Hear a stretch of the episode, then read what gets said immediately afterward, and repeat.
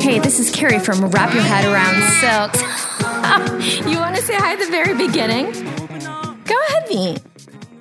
Okay, can can you talk not when I'm talking? Okay, let's try this again. Hey, this is Kerry from Wrap Your Head Around Silks. This is the Expecting Aerialist podcast. Hiya. Yeah, we got the bean today here. Say hello. So, guys, if you go to the show notes, there is a link to register for the free mini course by Wrap Your Head Around Silks. It's a great way of checking me out as a teacher. Go ahead there if you are interested. Today we have Niki Jennings. She is from the UK, and I found her on the Aero Mamas Facebook group because she had a post of two pictures one in her second pregnancy where she could barely fit through a door. And then after that a beautiful picture of her in the air on her apparatus just looking like none of it happened before. And i was like i want to hear about that. I want to hear all about that. And she shares how she really studied hypnobirthing and decided to take that path with her second birth and she explains all of it and talks about her experience. So I'm so excited for you guys to hear this story. I also give a nice little update on my hip and my pelvic floor PT if you care to know. I love that I have this time to talk about it and share about it. And uh, let's do it. Let's get started. Finally, starting to move out of the um, of of America a little bit. Like I had uh, someone from Canada recently, and then now you. This is exciting. it's I don't I want it to be worldwide. So It's very exciting. yeah, it's really exciting. So I suppose my, my story starts my my aerial um, stuff came after my children. So I've got three children. Um, I haven't had any prior experience to aerial arts. Um, I was quite active as a child, so I, I did things like gymnastics and swimming, trampolining. Um, it was kind of every night. It was a different activity which is what's tending to happen with my children now. So I'm busy taking them around and also trying to fit in my classes as well. Oh, I love it. And uh, how how much after your first birth was that? Um, so I had my my daughter in 2012. Um, just just under three years later, um, I had my first son, and two years after that, I had my second son. Um, so with being pregnant and breastfeeding, I felt like I was. It was about six years of my life that I spent either pregnant or with with a baby attached to me. um, so it's obviously it's a wonderful experience, but you kind of want to get you Mhm. find Yeah. yourself Yeah. again, um, find your own find your own thing that that is for you really, and I think that's really important to do as well. Yeah, it really is. Okay. Um so yeah, let's go into any birth story you want to tell or anything around your prenatal postpartum. I I remember that there was something kind of amazing there in your story. So, yeah, go ahead and tell your story. A- absolutely. So, so my, my three children, um, three very different births. Um, so with the first one, I was kind of just ignored the fact that this child has to come out of you. Um, so I just didn't think about it at all. Didn't really do any planning. Didn't do any research. Um, and I would advise anyone not to do that because going in going in there unprepared, it was it was a really difficult experience. Um, I ended up having an epidural um, with her, and it was a real struggle. So after afterwards, I had to have a blood transfusion, um, and I found that the first few months really really difficult, um, just because of of the birth, and I, I got um, an infection afterwards. Um, I didn't really want to stay in hospital um, and have the blood transfusion because I just didn't really know what I was doing. And um, I was quite scared, really. And I just wanted to get home um, and be at home. And it wasn't really the right thing to do. So, going into my second pregnancy, I did it very, very differently. Um, I did lots of research um, and I came across hypnobirthing.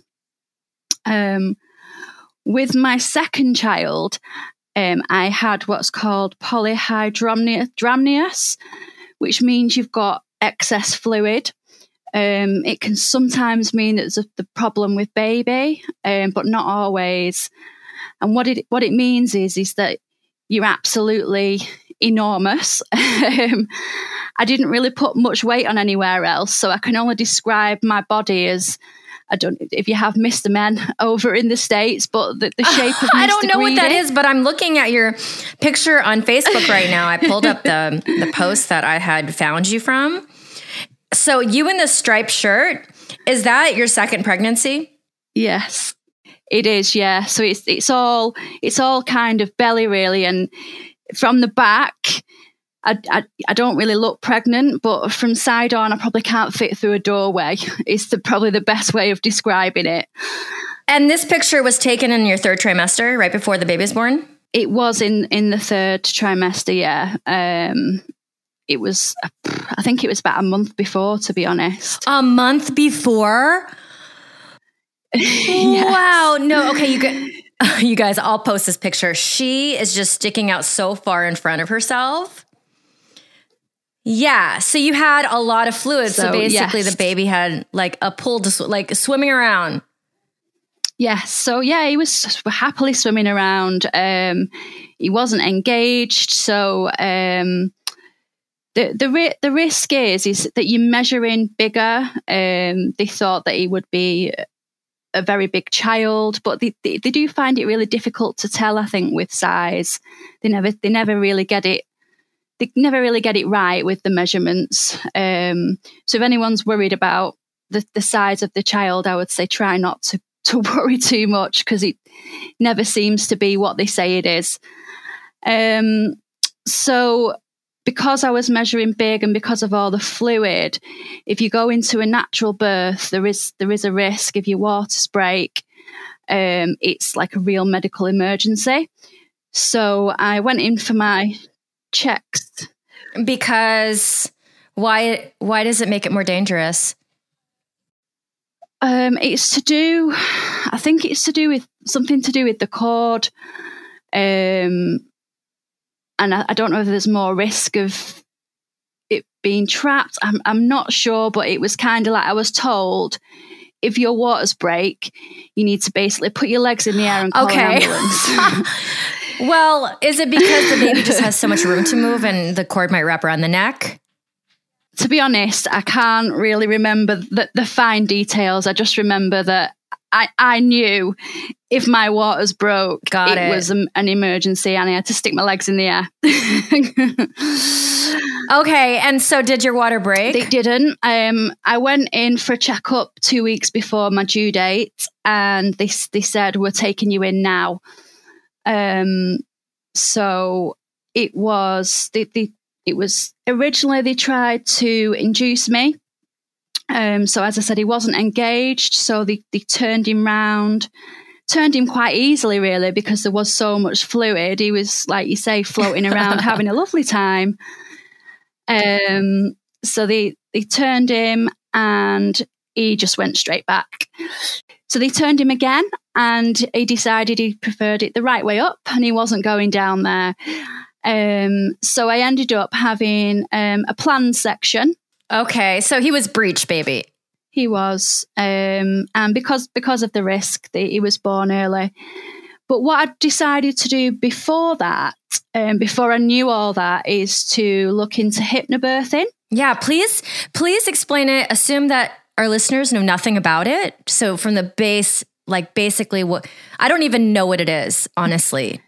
So hypnobirthing is comes from a doctor quite a, quite a while ago, many years ago. Um, he used to birth babies for the rich, and he used to birth babies for the poor, for people who had nothing.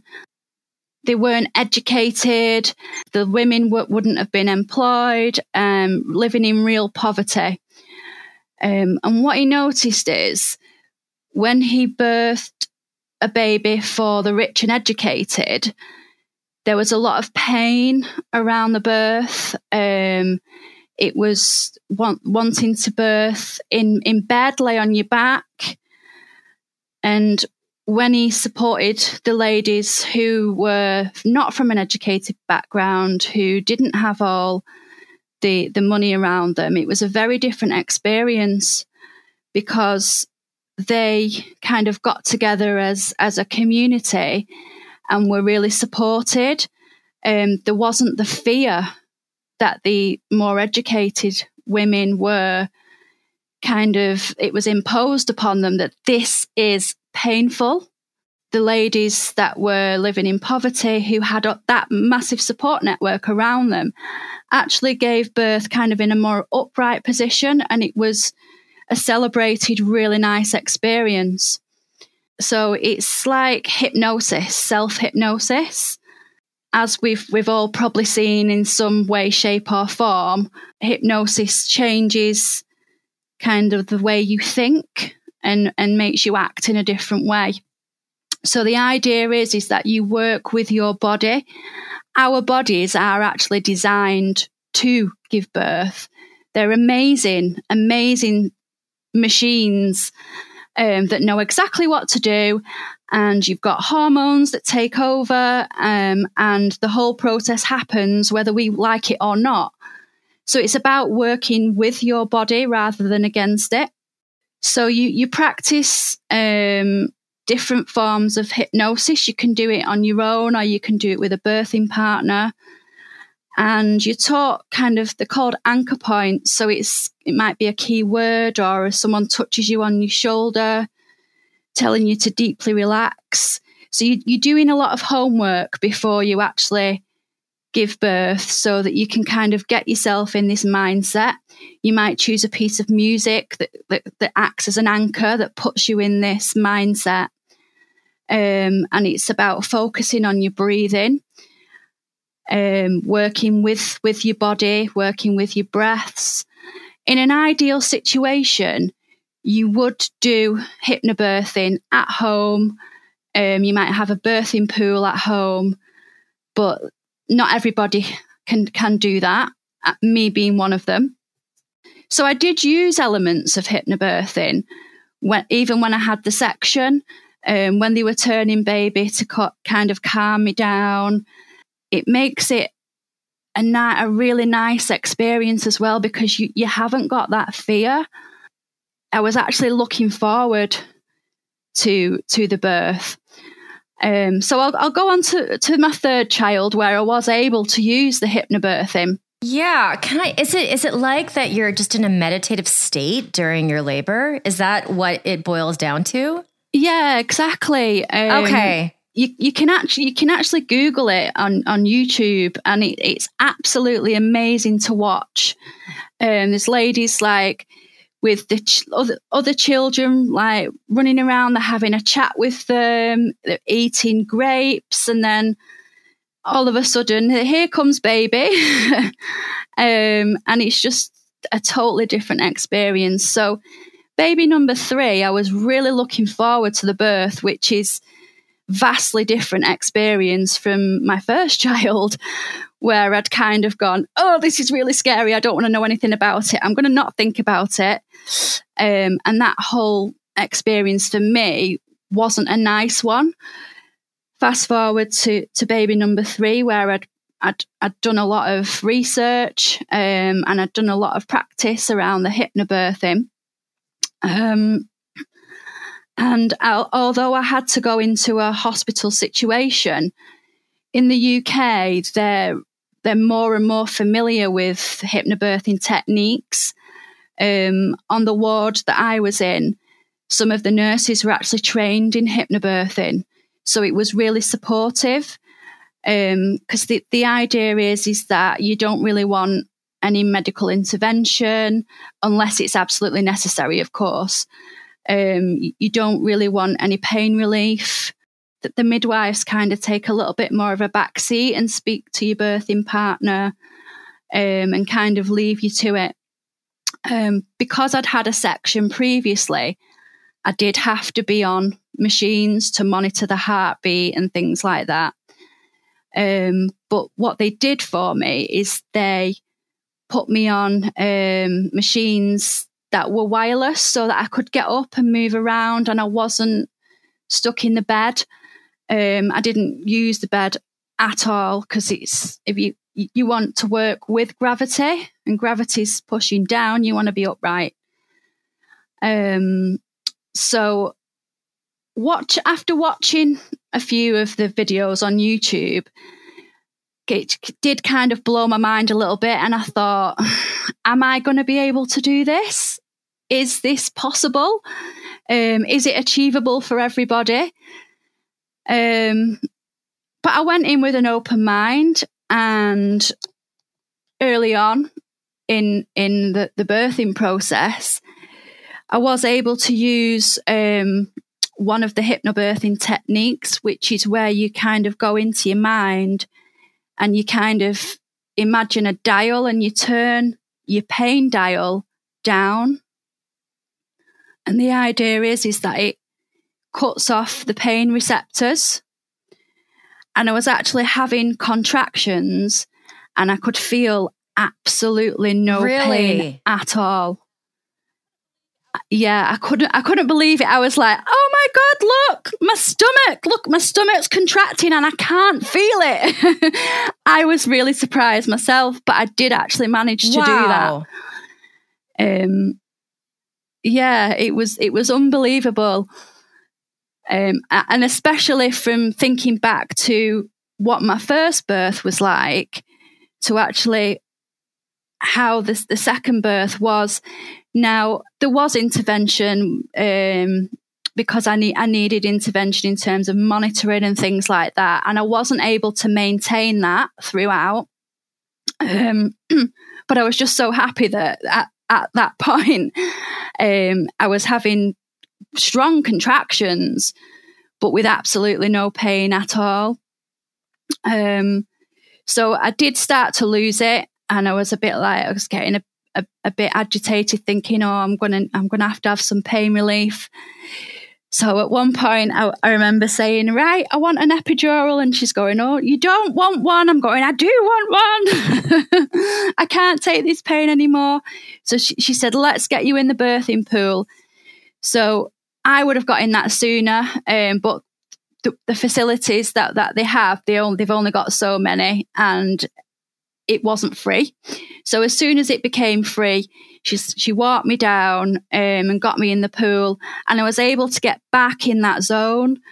Um, and he he came along, and I I I really enjoyed the ex, the whole experience from that point of of giving birth. It was just amazing, and I was able to control the pain.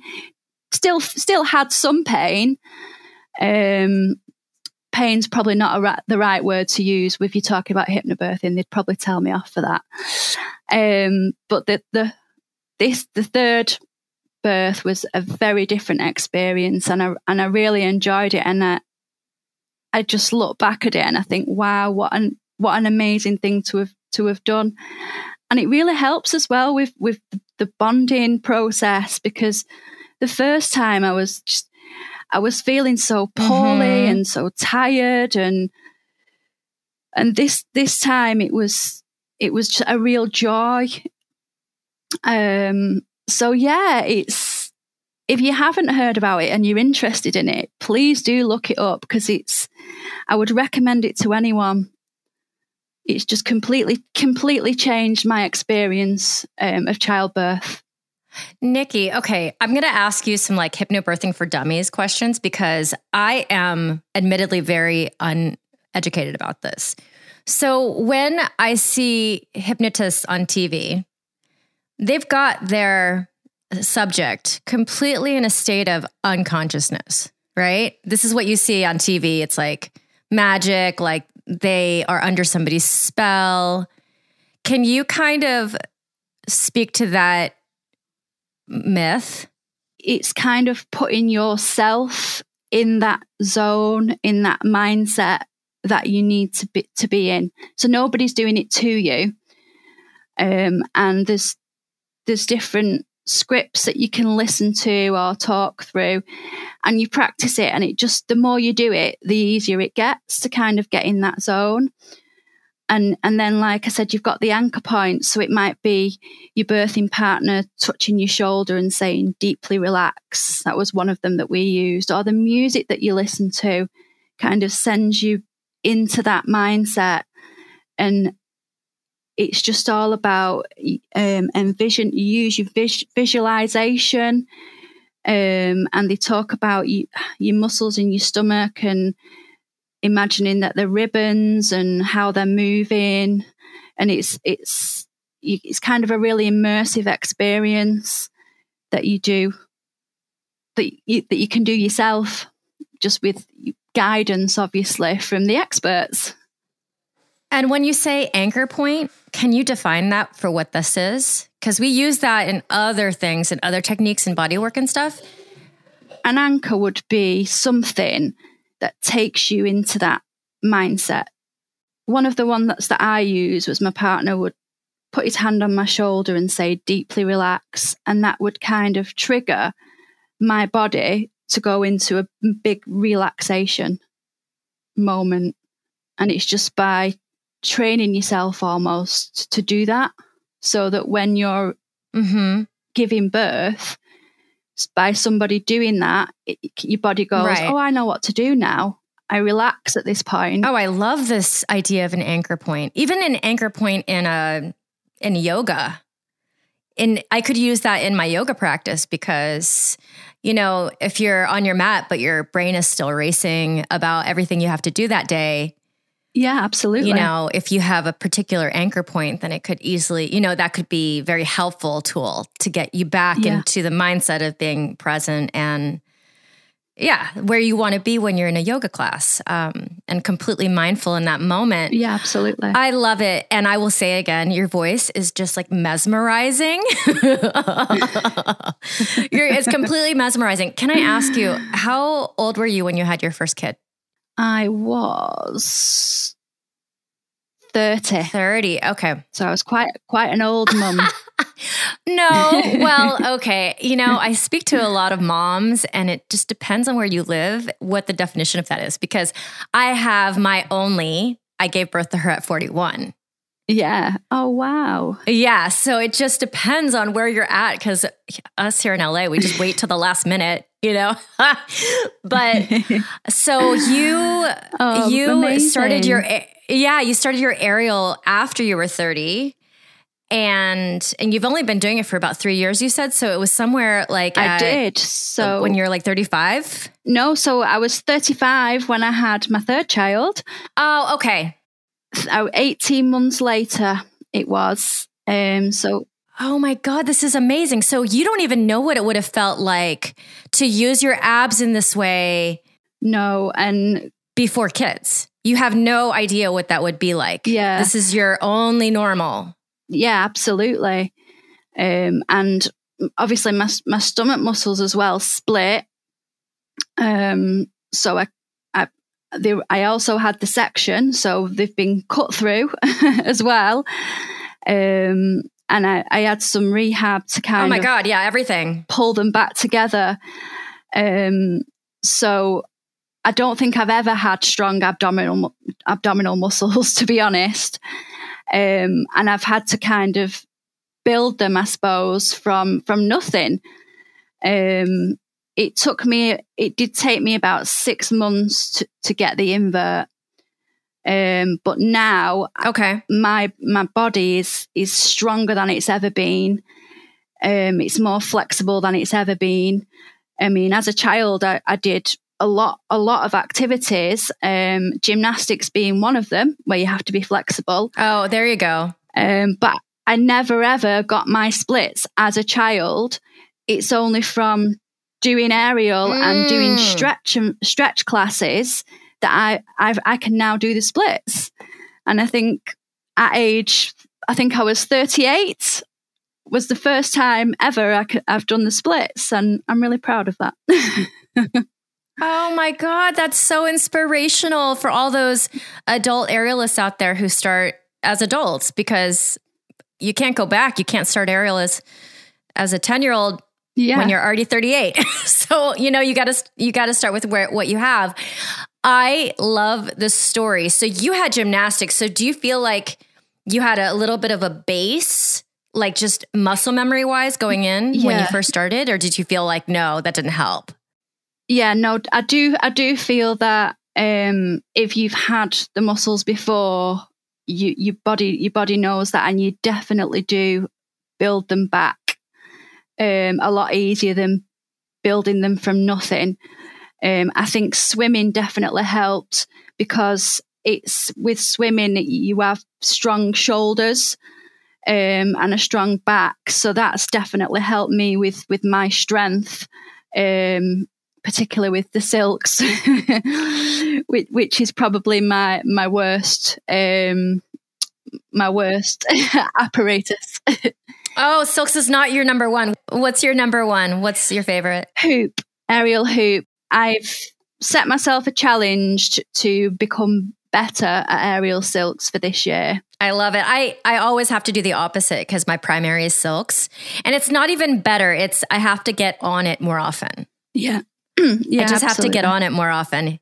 Yeah, because then you know your hands are calloused up in the right way, and it doesn't. You know, it. Yeah you have to get yourself to that pain tolerance and then everything else is fine after that. Can we talk about your Okay, I want to talk about your diast, di, diastasis recti. Yeah. So, after your second kid, you had what is that called again where there's too much fluid? Polyhydramnios. Polyhydramnios. I am not going to remember that word.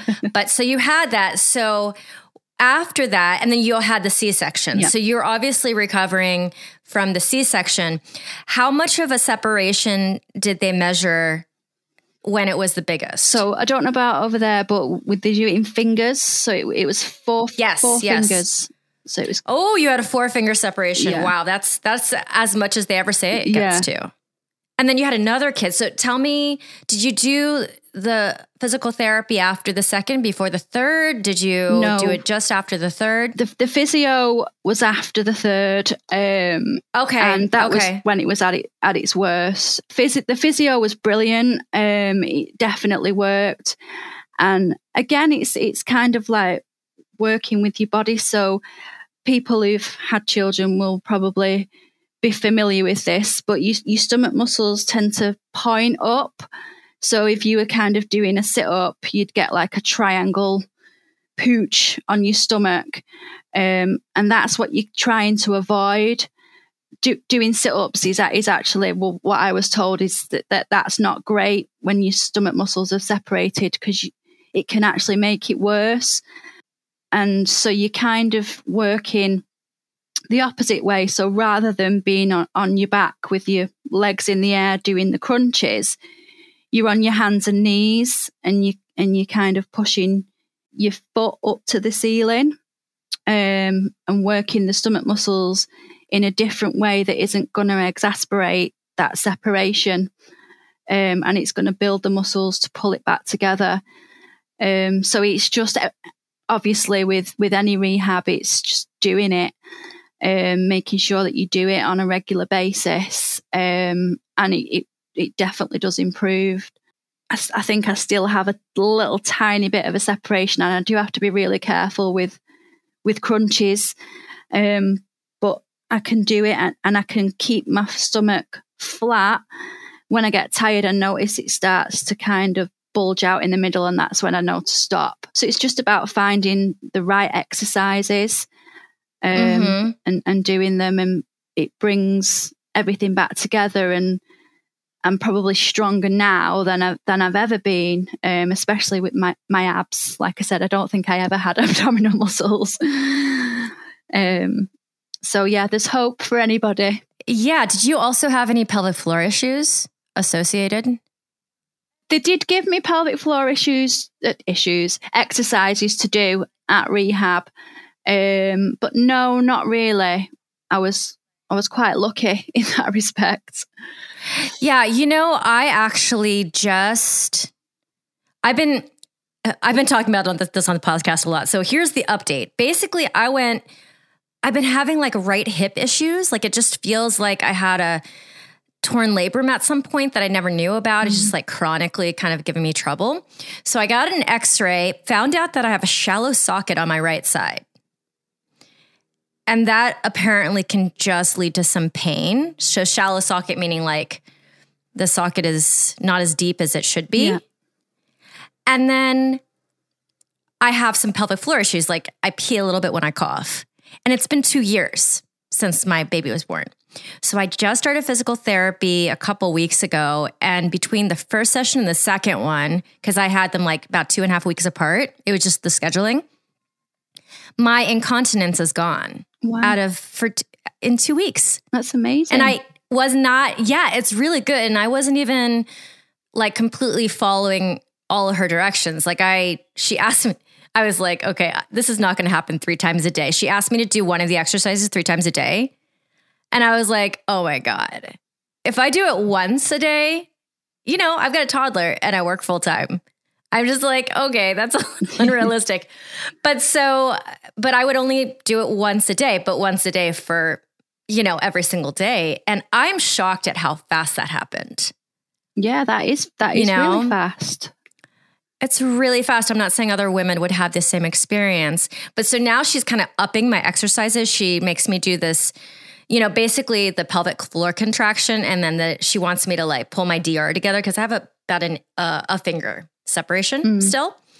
And so she wants me to like draw in my rect, you know, my rectus and then also bring in and up with my pelvic floor. So doing it in a bridge or just doing it laying down, I'm like, I totally got this. Like she put the um those little electrode thing on so like it would go in the machine and like show my contraction. I don't know if you ever were given that. Anyways, no. so she put that on me. It's just like, you know, those little electrodes. So she puts it on either side of your butthole. and then like on the hip and stuff and it and it and she makes you do the exercises and the, the computer shows you your um you know on the on the chart on the graph oh i think you're yeah. a lot more advanced than we are in that department no the com- the computer it's on is like a pc and it looks so old compared to like a you know like my mac at home. But anyway so it's showing me the line. I'm like this is really hilarious for my perfectionism because i'm like trying to hit like the highest amount on the graph. Yeah. like i just you know i'm a perfectionist. I'm like okay this is probably not so healthy for me. But so she had me do all the exercises that she was already I had already been practicing for two and a half weeks, and those were great. Then she asked me, laying on my back, to bring my leg up just raise my leg and then as I do a a leg circle like in Pilates to squeeze my pelvic floor and then release on each circle. I couldn't do it. Yeah. Like I couldn't do it. So I think to myself because my straddles have been I've I've realized that I've just been compensating with my hip flexors and my my hip flexors basically. Yeah.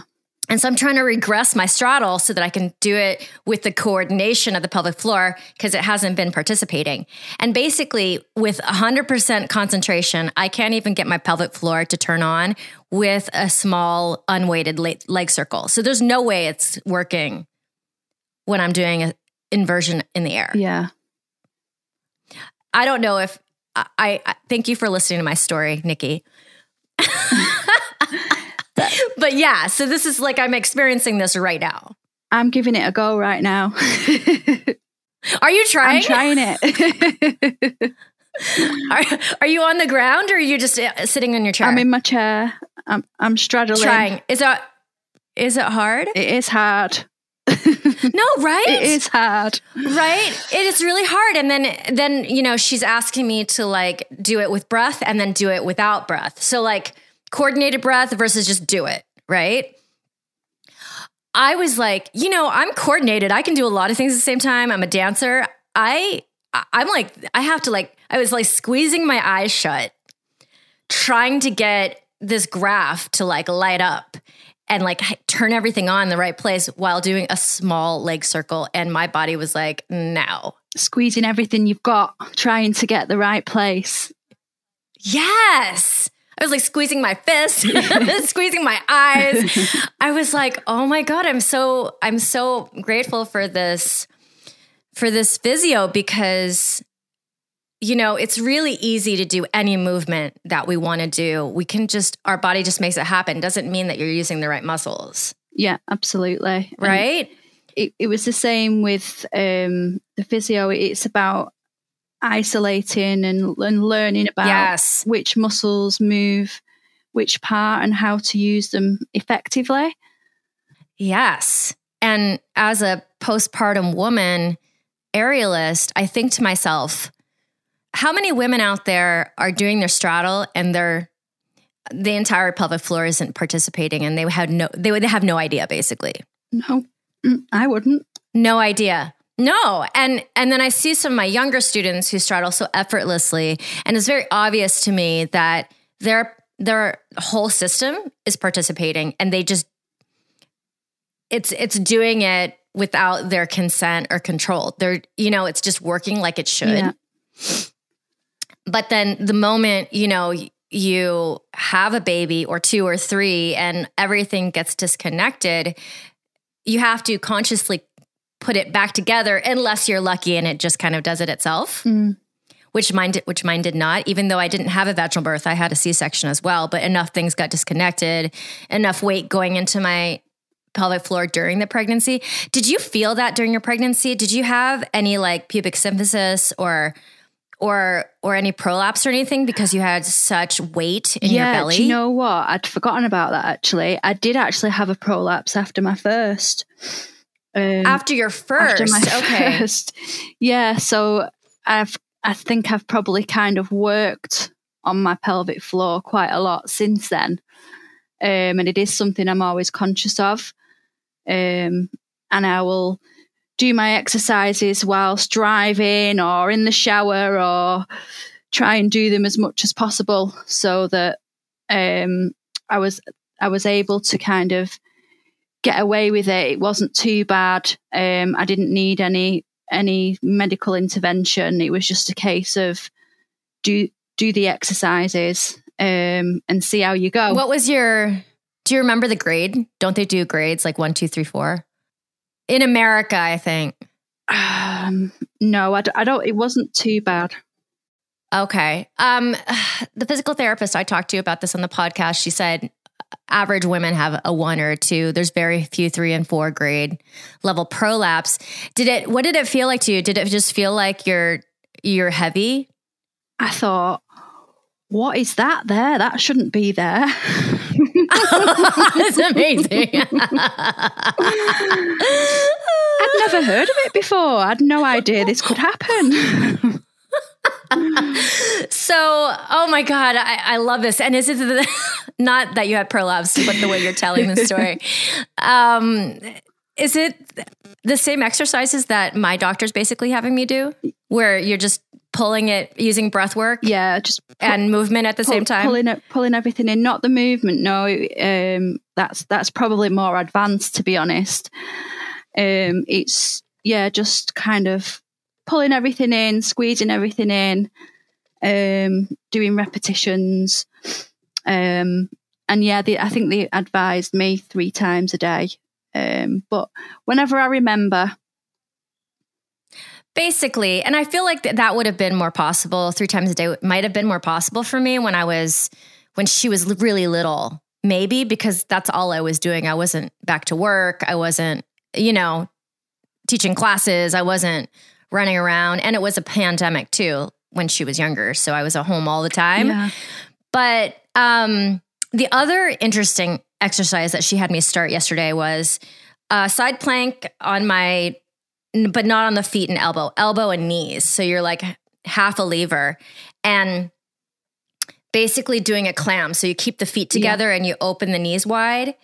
And then as you open the knees and engage your glutes, you also engage the entire pelvic floor and then draw in the rectus.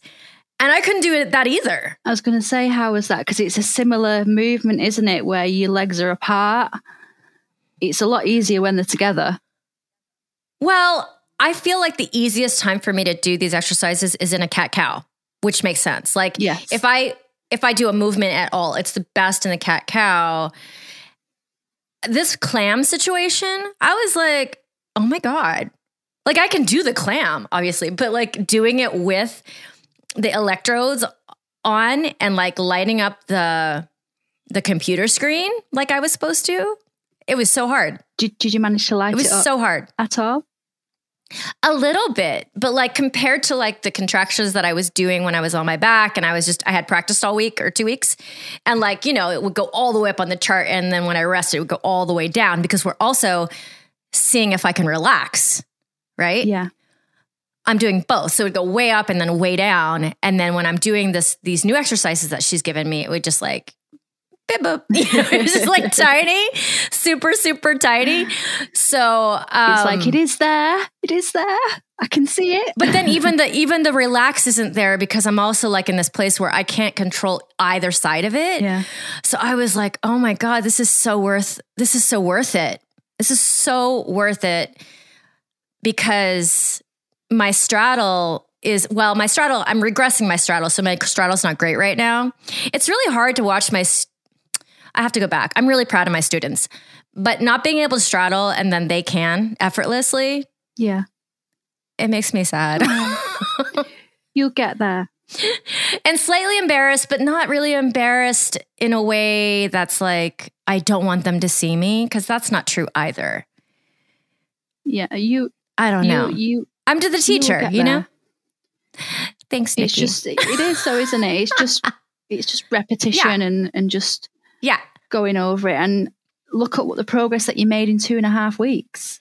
absolutely. And then, but then I look at my friends who have also had babies and they don't have this issue. I'm like, oh, shoot, I wish that I didn't have this issue. But then, you know, they're bigger fish to fry in life and it's not a big deal. I talk about this every week, Niki. I talk about my inversion every week. It's like my th- inversion therapy for my soul. Yeah. So, but what I love about your post that you put up is basically you showed a picture of you in your second pregnancy and then you per, in a performance picture after. And you're so strong. And I just feel like this is such an inspirational story for women out there who are maybe in the thick of it, Yeah. are muddling through it. Um, and then you getting your splits after all these years, I think a lot of women might just feel like it's not attainable. Absolutely. And for anybody Yeah. who's probably been an aerialist before or or even a performer and then you have you have that break because of the pregnancy and all the changes that it happens with your body it it must be kind of really worrying and thinking about will I ever get back to where I was absolutely you can 100% get back to where you were and even improve if I can do it, who'd got no experience um, and done things with my body that I've never done before in my life at the age of 38 after three kids, I can now do the splits. You can definitely get back to where you were and more. The human body is an amazing thing. Oh, I love it. And not only did you have the three kids, but then you're also taking care of them. Absolutely. Yeah. So it's not like you have tons of time on your hands. no. You did it anyway. Yeah. This is so inspirational. Niki, I love this story so much. Oh, thank you. It's wonderful. It's wonderful. Do you have any advice for ladies out there who might want to start an aerial practice after having kids? yeah, just go for it. Um, like I said before, it's like you need time for you. And one of the things that I've kind of found with aerial is as as a mum, as someone who's really busy, who's might be doing the school run or preparing meals, uh, making sure you're running around after your toddler all day. Um, we're really busy. Um, we're we're all really busy. Anybody with children is busy. We're tired. Um, we've got a hundred things to do, to plan, to sort out. And when you go to aerial, you don't have time to think about any of that because you're too busy thinking about holding on and where your foot's going and where your hand's going and can I make this move look even more pretty? Can I stretch it a little bit further? Please don't let me fall off. So you can't concentrate on anything else, and anything, any worry that you've got, any anything that's going on in your mind is mm. is gone for that moment while you're in the air. Oh my God, Niki, you're just a blessing and a joy. Thank you. Because it's true. It, aerial's one of those things. It's always been the case for me. Nothing else is true in my life. You know, even in yoga, my mind can go to a million things. In your, in the air, I've never been able to think about anything else. And it's such a blessing because it, you know, how many activities are there out there that that's true for? Yeah, absolutely. You know, maybe Maybe like my friend says uh, she's also a horseback rider. She says for horseback riding and aerial because your life's on the line. Absolutely, and and even more yeah. so when you're upside down because then you've got to think and think about where you are upside down and where left and right is and where up up and down is.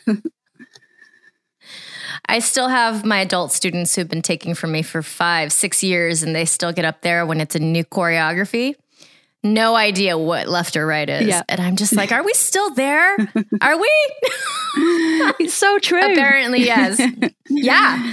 Yeah. Yeah. It's so true. And I'm just like, oh my goodness, I have job security with these students. That's what I always say to them. And then they giggle. and then I say, I'm joking. And then I say, I'm no, I'm not really joking. So, um, Niki, thank you so much for carving out time. I feel like number one, I'm so excited to like go outside the boundary of America. I feel like the worldwide community is absolutely worldwide. And I want to get absolutely and the the the aerial world is is just it is worldwide and everybody yeah. is so lovely and supportive and with with all the kind of groups and networks that are out there and just go into a class, I've, I've found that just everybody is, is amazing. You're amazing people. Yeah. And what I've learned doing this podcast is that I have more in common with every single woman I talk to. Yeah. Than than than any other, you know, I have so much in common. We have this we have similar lifestyles. We go through similar struggles. We have we obsess about similar things. so it's wonderful. It's like we have such a, you know, like we're women, women in arms, and we understand we we understand each other. So it's wonderful. Uh, thank you, Niki, for being here. Thank you so much, Kerry. Thanks so much to Niki for joining me all the way from the UK. I love your voice. I said it a million times while we were talking, but I love it.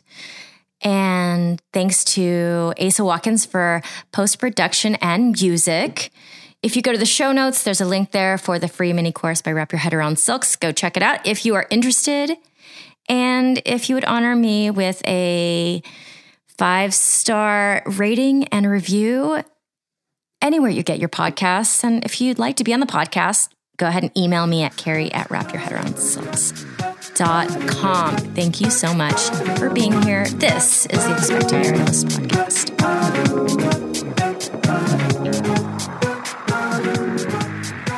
Can you say thank you? A little louder, yes. Bean. A little louder. Thank you. Yeah, yeah. Can you say check, check, one, two, three? Check, check. One, two, three. Very good. That's very good.